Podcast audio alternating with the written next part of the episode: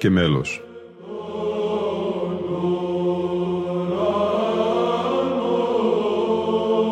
Προσεγγίσεις στη μυσταγωγία της ψαλτικής τέχνης.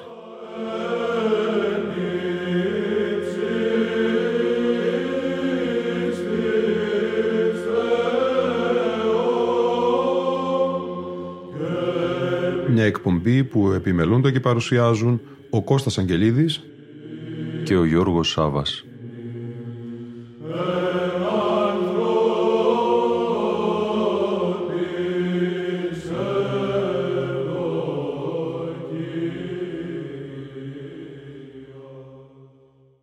Αγαπητοί φίλοι και φίλες, ένα πρώτο εξαμερές αφιέρωμα στο παπαδικό γένος και συγκεκριμένα στον χεροβικό ύμνο ετοίμασε η εκπομπή «Λόγος και μέλος». Ο χεροβικός ύμνος στη Βυζαντινή και στην μεταβυζαντινή μελοποιία. Στην διδακτορική διατριβή του δόκτωρος Κωνσταντίνου Καραγκούνη, εκδεδομένη από το Ίδρυμα Βυζαντινής Μουσικολογίας το 2003, με τίτλο «Η παράδοση και εξήγηση του μέλους των χερουβικών της Βυζαντινής και μεταβυζαντινής μελοποίησης», διαβάζουμε εισαγωγικά. Η δε εκκλησιαστική μουσική κατά τα διάφορα είδη της ψαλμοδίας, έψαλων και έγραφων, ποιούντες και ρυθμούς, καθούς εχειρονόμουν και εφευρίσκοντες και μέλη αρμόζοντα της σκοπουμένης. Εσύνθετον δε και θέσεις χαρακτήρων μουσικών, είναι ασυνοπτικός γράφωση το ψαλόμενων και παραδίδωση της μαθητές ευμεθόδος τα πονήματά των Ότε δε και οι μαθητέ τούτων εμελοποιούν, εμιμούντο των τρόπων των διδασκάλων. Τούτο δε πάρα πολύ συνήργησεν εις το να διασωθεί έως ημάς η διαφορά των μελών των ειδών της ψαλμοδίας. Ήδη δε της ψαλμοδίας είναι τα εξής. Ανοιξαντάρια και κραγάρια, δοξαστικά, στοιχειρά, χερουβικά, κοινωνικά, κρατήματα, καλοφωνική ηρμή κτλ. Τα αυτά τα είδη της ψαλμοδίας ανάγονται εις τέσσερα γέννη μελών – στοιχειραρικών παλαιών, στοιχειραρικών νέων, παπαδικών, ηρμολογικών. Το δε παπαδικών μέλος είναι τιούτον ή βρίσκεται εις τα χερουβικά. Η μαρτυρία αυτή του Χρυσάνθου, ενός των τριών εφευρετών του νέου αναλυτικού συστήματος γραφής της ελληνικής εκκλησιαστικής μουσικής, αποτελεί σαφέστατη αφετηρία εκκινήσεως για όποιον αποπειράται να διεξέλθει ζήτημα πολυσύνθετο και αμφιλεγόμενο, καθώς είναι το θέμα αυτής της εργασίας η μελοποίηση των ειδών της ψαλτικής τέχνης με μέλη αρμόζοντα της σκοπουμένης, η επινόηση των θέσεων των μελωδικών προτύπων, η νασυνοπτικός γράφωση των ψαλόμενων, η παράδοση του μέλους με ένα σύστημα γραφής, το οποίο από τη σύλληψη ως την παγίωσή του απέβλεπε στο να παραδίδωση οι δάσκαλοι τις μαθητές ευμεθόδος τα πονήματά των και η μίμηση. Η εγγυητική σφραγίδα γνησιότητος του έργου των νεωτέρων που συνήργησαν στο να διασωθεί ως εις η διαφορά των μελών των ειδών της ψαλμοδίας, είναι τέσσερα καθοριστικά στοιχεία, η κατανόηση των οποίων αποτελεί τελείως απαραίτητο εφόδιο στην προσπάθεια προσεγγίσεως της βυζαντινής και μεταβυζαντινής μεταχειρήσεως της εκκλησιαστικής μουσικής τέχνης. Είναι δε εξίσου προσδιοριστικά και της διαμορφώσεως και εξελίξεως του μέλους του χερουβικού ύμνου, θέμα της παρούσης μελέτης, ενός ύμνου ο οποίος κατά τον Χρήσανθο αποτελεί το χαρακτηριστικότερο παράδειγμα παπαδικού μέλους. Η θέση του χερουβικού ύμνου στην παρούσα λατρευτική πράξη καθορίζεται σαφώς στο εν χρήση σήμερα τυπικών της του Χριστού Μεγάλης Εκκλησίας. Ενεκά στη λειτουργία του Χρυσοστόμου ή του Μεγάλου Βασιλείου ψάλεται ο χερουβικός ύμνος το Ιταχερουβίμ, αλλά την Μεγάλη Πέμπτην και το Μεγάλο Σάββατον και έτσι τελείται η αυτή λειτουργία του Μεγάλου Βασιλείου υπάρχει ως προς τούτο διαφορά, διότι τη μεν Μεγάλη Πέμπτη αντί του Ιτα Χερουβίμ ψάλεται το τροπάριον του δείπνου σου του μυστικού, το δε Μεγάλο Σαββάτο το Σιγισάτο Πάσα Σάρξ. Εάν η του Ευαγγελισμού εορτή τύχη τη Μεγάλη Πέμπτη, τελείται μεν η λειτουργία του Χρυσοστόμου, ψάλεται όμως το του δείπνου σου του μυστικού. Ενδέτες ιερές λειτουργίες των προηγιασμένων ψάλεται πάντοτε τον είναι δυνάμεις. Ο χεροβικός ύμνος είναι ο πρώτος χρονικός και ο μεγαλύτερος από ποιητικής και μουσικής επόψεως ύμνος της κυρίως Θείας Λειτουργίας της λεγόμενης Λειτουργίας των Πιστών. Όπως διαπιστώνεται από τις διατάξεις του τυπικού, παίζει ρόλο προσδιοριστικό του χαρακτήρος της κάθε λειτουργίας, ώστε ποικίλει αναλόγως με την περίπτωση οι ταχεροβοί μυστικώς εικονίζοντες, στη συνήθι τελετουργία του Χρυσοστόμου και του Μεγάλου Βασιλείου, του δείπνου σου του μυστικού, στη θεία λειτουργία της Μεγάλης Πέμπτης, σιγισά το πάσα σάρξ βρωτία, στην αντίστοιχο του Μεγάλου Σαββάτου, και νύνε δυνάμεις των ουρανών για τη Θεία Λειτουργία των προηγιασμένων δώρων. Καθώς συμβαίνει και με τους άλλους δύο κεντρικούς άξονες της Θείας Λειτουργίας, το τρισάγιο και το κοινωνικό, το χεροβικό, χρησιμοποιείται για να καλύψει μια ειδική πράξη μέσα σε αυτή. Έτσι ο Τρισάγιος Ύμνος συνοδεύει την προετοιμασία για την ανάγνωση των γραφών της Αποστολικής και Ευαγγελικής Περικοπής, το κοινωνικό επενδύει την προπαρασκευή της μεταδόσεως των τιμίων δώρων. Ο δεχεροβικός ύμνος διανθίζει τη μεταφορά των τιμίων δώρων κατά τη Μεγάλη Είσοδο. Ο Γιώργος Παπαδόπουλος θεωρεί πως η ανάγκη απίτησε ή να εισαχθώ στην η χεροβική ύμνη εν τη ιερουργία διότι το πάλε οι διάκονοι ή οι ιερείς μετά το τέλος της υπέρ της πίστος εκτενούς εδέχοντοτας υπό των πιστών προσφερωμένας προσφοράς ας κατόπιν μετέφερον επί του θυσιαστηρίου. Επειδή δε ικανός προς τούτο απαιτεί το χρόνος, κατά δε το διάστημα τούτο ο λαός έμενε ανάσχολος, ένεκα τούτου εκρίθη επάναγκες είναι κατά το διάστημα εκείνο ύμνος της παρασκευάζει τους πιστούς εις κατάλληλων υποδοχήν του Κυρίου. Είναι σχεδόν βέβαιο ότι ένας βιβλικός ψαλμός χρησιμοποιήθη αρχικώς για να επενδύσει μουσικό στον κενό χρόνο συλλογής των προσφορών όταν ο λαός έμενε ανάσχολος. Ο Παναγιώτης Τρεμπέλας μάλιστα υποστηρίζει ότι η παρουσία του Αλληλούια στους εν χρήση σήμερα χεροβικούς ύμνους αποτελεί κατάλοιπο αρχαιγόνου λειτουργικής πράξεως και ένδειξη ψαλμικών καταβολών σε αυτούς. Την άποψή του στηρίζει και στον Αυγουστίνο, σύμφωνα με τον οποίο πρώτης αναφοράς και μετά από αυτήν κατά συνήθεια επικράτησαν εν Καρθαγένη εψάλλοντο ύμνη εκ της βίβλου των ψαλμών. Ο Ιωάννης Φουντούλης θεωρεί ότι ήταν η στίχη 7 έως 10 του 23ου ψαλμού, εκείνοι που πρώτοι έπαιξαν ρόλο χεροβικού στην αδιαμόρφωτο ακόμα Θεία Λειτουργία. Τη θέση αυτή ενισχύουν οι μαρτυρίες των Σούλτζ και Χάουσμαν για ύπαρξη δύο κωδίκων του Μεσίνα 161 όπου παρατίθεται το σύνηθες χεροβικό με στίχους από τον 23ο ψαλμό και του Βατικάνιου 2282 όπου στη θέση του χεροβικού υποσημειώνεται και η Ιεροψάλτε μελωδούση στιχερών τροπάριων συμφώνος. Για το γεγονός αυτό συμμαρτυρούν και οι αντίστοιχες πράξεις των πρωτοχριστιανικών λειτουργιών των αποστολικών διαταγών και της Αρμενικής Εκκλησίας κατά τις οποίες είτε ψάλεται ο 23ος ψαλμός στην πρώτη, είτε στοιχολογείται στη Δευτέρα ο συνήθις χεροβικός ύμνος με τους στίχους 7 έως 10 του ψαλμού αυτού.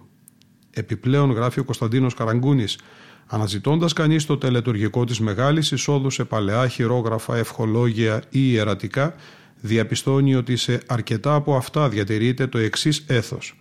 Καθώς η πομπή των τιμίων δώρων πλησιάζει στην ωραία πύλη, ο προπορευόμενος διάκονος, ο Φέρον το Δισκάριο, έχει ολοκληρώσει την εκφώνηση «Πάντων ημών μνηστεί Κύριος ο Θεός εν τη βασιλεία αυτού» και ενώπιον των δημοθύρων λέγει μυστικός «Άρατε πύλας οι άρχοντες ημών και επάρθητε πύλε αιώνιοι και εισελεύσετε ο βασιλεύς της δόξης». Η επιβίωση αυτού του στίχου ως τους υστεροτέρους χρόνους κατάλοιπο εκείνης της στοιχολογήσεως του χεροβικού πρέπει ασφαλώς να θεωρηθεί ένα ακόμη στοιχείο το οποίο επιβεβαιώνει την ψαλμική καταγωγή του ύμνου και την αρχαίγωνο χρήση του 23ου ψαλμού στο ρόλο αυτό. Ο συσχετισμός όλων των παραπάνω οδηγεί στα εξής συμπεράσματα. Ο πρώτος χεροβικός ύμνος ήταν βιβλικό κείμενο, ψαλμική στίχη, ψαλόμενο αντιφωνικός. Αργότερα καθώς ενθαρρύνθηκε η υμνογραφική παραγωγή και διευρύνθησαν οι ακολουθίες, στον ψαλμό ενσωματώθηκε ένα τροπάριο με χαρακτήρα στοιχειρού. Αυτό τελικώς απεδεσμεύθηκε και επεκράτησε όταν μεταγενέστερες λατρευτικές ανάγκες επέβαλαν αυτοτέλεια του χεροβικού, απέτησαν μεγαλύτερη διάρκεια του και όθησαν σε μουσική διαπλάτηνση και επομένως μελισματικό εμπλουτισμό του. Οι τα χερουβοί μυστικώς εικονίζοντες, ο χερουβικός ύμνος σε μέλος Θεοφάνους Πατριάρχου του Καρίκη, σύνθεση του 16ου αιώνα σε ήχο πλάγιο του πρώτου Ανέανε. Ζωντανή ηχογράφηση από το ναό του Αγίου Απολιναρίου in Classe στη Ραβένα της Ιταλίας τον Ιούνιο του 2002. Διευθύνει ο μακαριστός άρχον πρωτοψάλτης της Αγιωτάτης Αρχιεπίσκοπης Κωνσταντινούπολεως Λικούργος Αγγελόπουλος.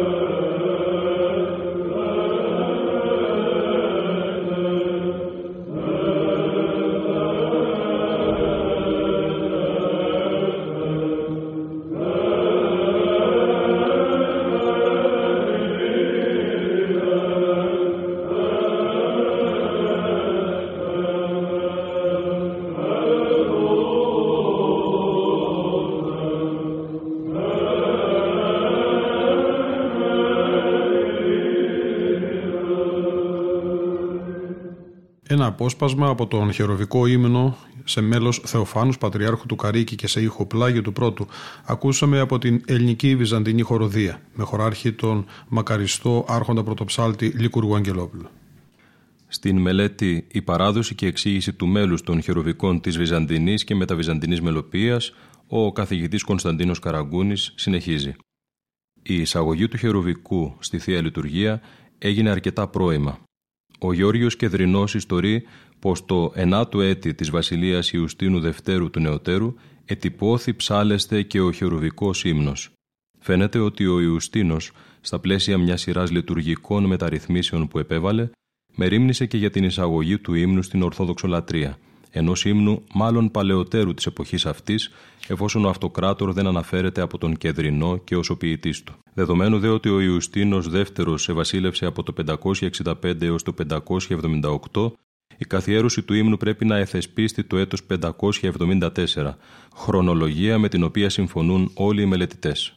Μόνον ο Τρεμπέλας φρονεί ότι ο χερουβικός ύμνος μετά της κατά αυτόν αναγινοσκομένης ευχής αποτελούσε προσθήκα του 19ου κανόνος της εν Λαοδικία Συνόδου και τοποθετεί ενωρίτερα την εισαγωγή του ύμνου στη Θεία Λειτουργία, στους χρόνους κατά τους οποίους επραγματοποιήθη εν λόγω σύνοδος, γύρω στα 363. Σε νεωτέρα όμως εργασία του, ο ίδιος μελετητής αποδέχεται και την εκδοχή του κεντρινού.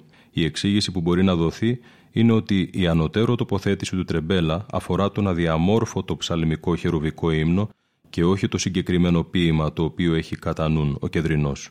Αλλά εάν αληθεύει η ερμηνεία αυτή, τότε ο Τρεμπέλας παρέχει μια σπουδαία πληροφορία για την εμφάνιση και εξέλιξη του ύμνου. Α ακούσουμε τώρα μια ακόμη μελοποίηση του χερουβικού ύμνου. Είναι σε ήχο τέταρτο Άγια μια μελοποίηση του ιερέως Ιωάννου Πλουσιαδινού, τέλη 15ου, αρχές 16ου αιώνα. Τμήμα του χεροβικού, στην εξήγηση του Χουρμουζίου Χαρτοφύλακος, ερμηνεύει ο χορός Ψαλτώνη, μαΐστορε της ψαλτικής τέχνης, με χωράρχη τον καθηγητή του Πανεπιστημίου Αθηνών και πρωτοψάλτη Αχηλέα Χαλδεάκη. Είναι από την μεγάλη αίθουσα του Πανεπιστημίου Αθηνών. Πραγματοποιήθηκε την 5η 13 Δεκεμβρίου του 2012 στο πλαίσιο του 5ου Διεθνούς Μουσικολογικού Συνεδρίου.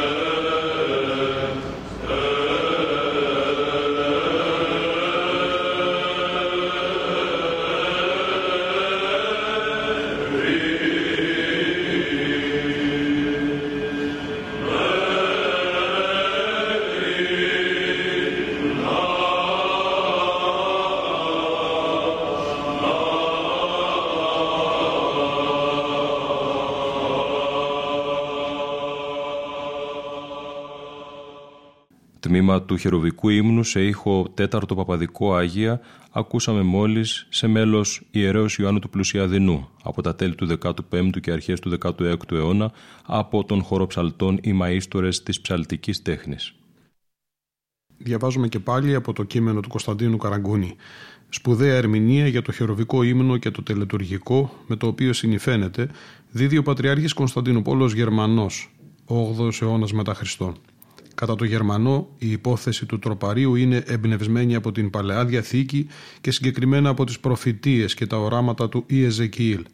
Ο χεροβικός ύμνος εμφαίνει δια της των διακόνων προειδοποιήσεως και της των ρηπιδίων ήτι της των σεραφικών απεικονισμάτων ιστορίας, την είσοδον των Αγίων και Δικαίων πάντων, συνεισερχομένων μετά του Αγίου, των Αγίων υπάρχοντος, συνεισπορευομένων έμπροσθεν χεροβικών δυνάμεων και αγγελικών στρατιών και χωρών ασωμάτων και αήλων τάξεων αοράτος προτρεχουσών και υμνουσών και δορυφορουσών έμπροσθεν του Μεγάλου Βασιλέως Χριστού προερχομένου εις μυστικήν θυσίαν και υποχειρών ενήλων βασταζομένου μεθών και πνεύματο Άγιον συνεισπορεύεται έμπροσθεν εν τη ανεμάκτο θυσία και λογική λειτουργία νοερός θεωρούμενων περί και θυμιάματι και ατμίδι καπνού ευόδους του μεν πυρός δεικνύοντος την θεότητα, της δε ατμίδος του ευόδους καπνού, την παρουσίαν αυτού επελθόντος αοράτος και ευωδιάσαντος ημάς δια της μυστικής και ζωοθήτου και ανεμάκτου λατρείας και όλο καρπόσεως. Ο δε χεροβικός ύμνος αδόμενος παρακελεύεται πάντας εντεύθεν και μέχρι τέλους της ιερουργίας προσεκτικότερον έχειν τον νουν, πάσαν βιωτικήν μέρημναν, κάτωθεν αφεμένος ως βασιλέαν μέγαν, μέλλοντος υποδέχεστε δια της κοινωνίας. Η Μεγάλη Είσοδος συμβολίζει την αποκαθήλωση και την εναπόθεση στον τάφο του σώματος του Χριστού. Οι ιερείς εικονίζουν τον Ιωσήφ και τον Νικόδημο, η Αγία Τράπεζα τον τάφο, το δισκάριο περιέχει τον αμνών του Θεού. Κατά τον ψευδοσοφρόνιο η Μεγάλη Είσοδος συμβολίζει την διαγωγή του Χριστού στον κόσμο μέχρι του μνήματος. Για το Σημεών Θεσσαλονίκης προδηλώνει τη Δευτέρα έλευση του Χριστού. Ο δε Γερμανός τη βλέπει ως την πορεία του σώματος του Κυρίου από το Γολγοθά στον τάφο, αλλά και ως τη θριαμβευτική είσοδο στα Ιεροσόλυμα ή των Αγίων μετάθεσης από τις προθέσεως του σώματος φημή του δεσποτικού και του αίματος και η τούτων προς το θυσιαστήριον είσοδος και το χειροβικών την αποβιθανίας προς την Ιερουσαλήμ δειλή του Κυρίου εισέλευση την Ικάφτα και ο πλήστος όχλος και των Εβραίων πέδες ως βασιλεί και νικητή του θανάτου των ύμνων ανέφερον αισθητός, νοητός δε άγγελοι μετά τον Χερουβίμ, των τρισάγιων απέδωσαν ύμνων, και τα σκύπτρα και τα σρομφέας, ο σύμβολα βασιλέως επιφέροντες οι διάκονοι, ερυπίδες δε, εις τύπων ισή των Χερουβίμ. Και ο Γερμανός συνεχίζει ερμηνεύοντας την απόλυξη του Χεροβικού, το τμήμα δηλαδή του ύμνου τες αγγελικές αοράτος δορυφορούμενων τάξηση αλλά και ενοερέ δυνάμεις και εχοροστασία των αγγέλων ορώσε την δια του Σταυρού και του θανάτου Χριστού τελεσιουργημένη εν αυτού οικονομία. Λοιπόν δε και την κατά του θανάτου νίκην γενομένη και την εν το άδη κάθοδον και τριήμερον Ανάστασιν και ανάβασιν αυτού συν ημίν βοώσιν αοράτος του Αλληλούια ορώσε ενοερέ δυνάμεις των χεροβικών ερχόμενων μετά των τιμίων δώρων, ήγουν το σώμα του Κυρίου Ιησού από του κρανίου έως του τάφου, συνημήν αοράτος βοώσει των ύμνων του Αλληλούια. Το χεροβικό βρίσκεται στο επίκεντρο όλης της τελετουργίας της Μεγάλης Εισόδου. Τις στιγμές αυτές αγγίζει άμεσα τους πιστούς. Οι τελευταίοι μειώνται σε θέση να παρακολουθούν όλα τα δρόμενα, κυρίως ό,τι μυστικός λέγεται και πράσεται στο Ιερό Βήμα, έχουν την ευχέρεια να βλέπουν ή έστω να ακούν τους ψάλτες στο ρόλο τους. Αυτοί κατά τον ψευδοσοφρόνιο δεν είναι τυχαία πρόσωπα. Ω μιμητέ αγγέλων προτρέπωση των λαών εις των ύμνων. Εν το λέγειν τους ψάλτας των αυτών ύμνων άμα το λαό, σημαίνεται ότι και οι άγγελοι συμψάλουσι. Τελευταίο μέλος του σημερινού μας πρώτου μέρους αυτού του εξάπτυχου αφιερώματος της εκπομπής Λόγος και Μέλος στον χερουβικό ύμνο στην Βυζαντινή και μεταβυζαντινή μελοποιία είναι η σύνθεση σε ήχο πρώτο του Μανουήλ Δούκα του Χρυσάφου, τελευταίου λαμπαδαρίου του ναού της του Θεού Σοφίας Κωνσταντινούπολεως. Τη σύνθεση του 15ου αιώνα ερμηνεύει το χοροδιακό σύνολο Καπέλα Ρωμάνα υπό τη διεύθυνση του άρχοντος μουσικοδιδασκάλου της Μεγάλης του Χριστού Εκκλησίας, δόκτωρος Αλεξάνδρου Λίγκα. η πειραματική προσέγγιση στην ερμηνεία του μέλους αντλημένου από τον Ιβηρητικό Κώδικα 1120 του 1458 έγκυται στη σύντομη εξήγησή του όπως την πρότεινε στη διατριβή του ο διδάκτορ του Ιουνίου Πανεπιστημίου και πρωτοψάλτης Ιωάννης Αρβανίτης. Η ζωντανή ηχογράφηση πραγματοποιήθηκε στο Πανεπιστήμιο Στάμφορντ την 1η Φεβρουαρίου του 2013 με τεχνητή εφαρμογή της ακουστικής του ναού της Αγίας Σοφίας. Ήταν η εκπομπή Λόγος και Μέλος που επιμελούνται και παρουσιάζουν ο Κώστας Αγγελίδης και ο Γιώργος Σάβα. Στον ήχο ήταν σήμερα μαζί μας η Λίνα Φονταρά.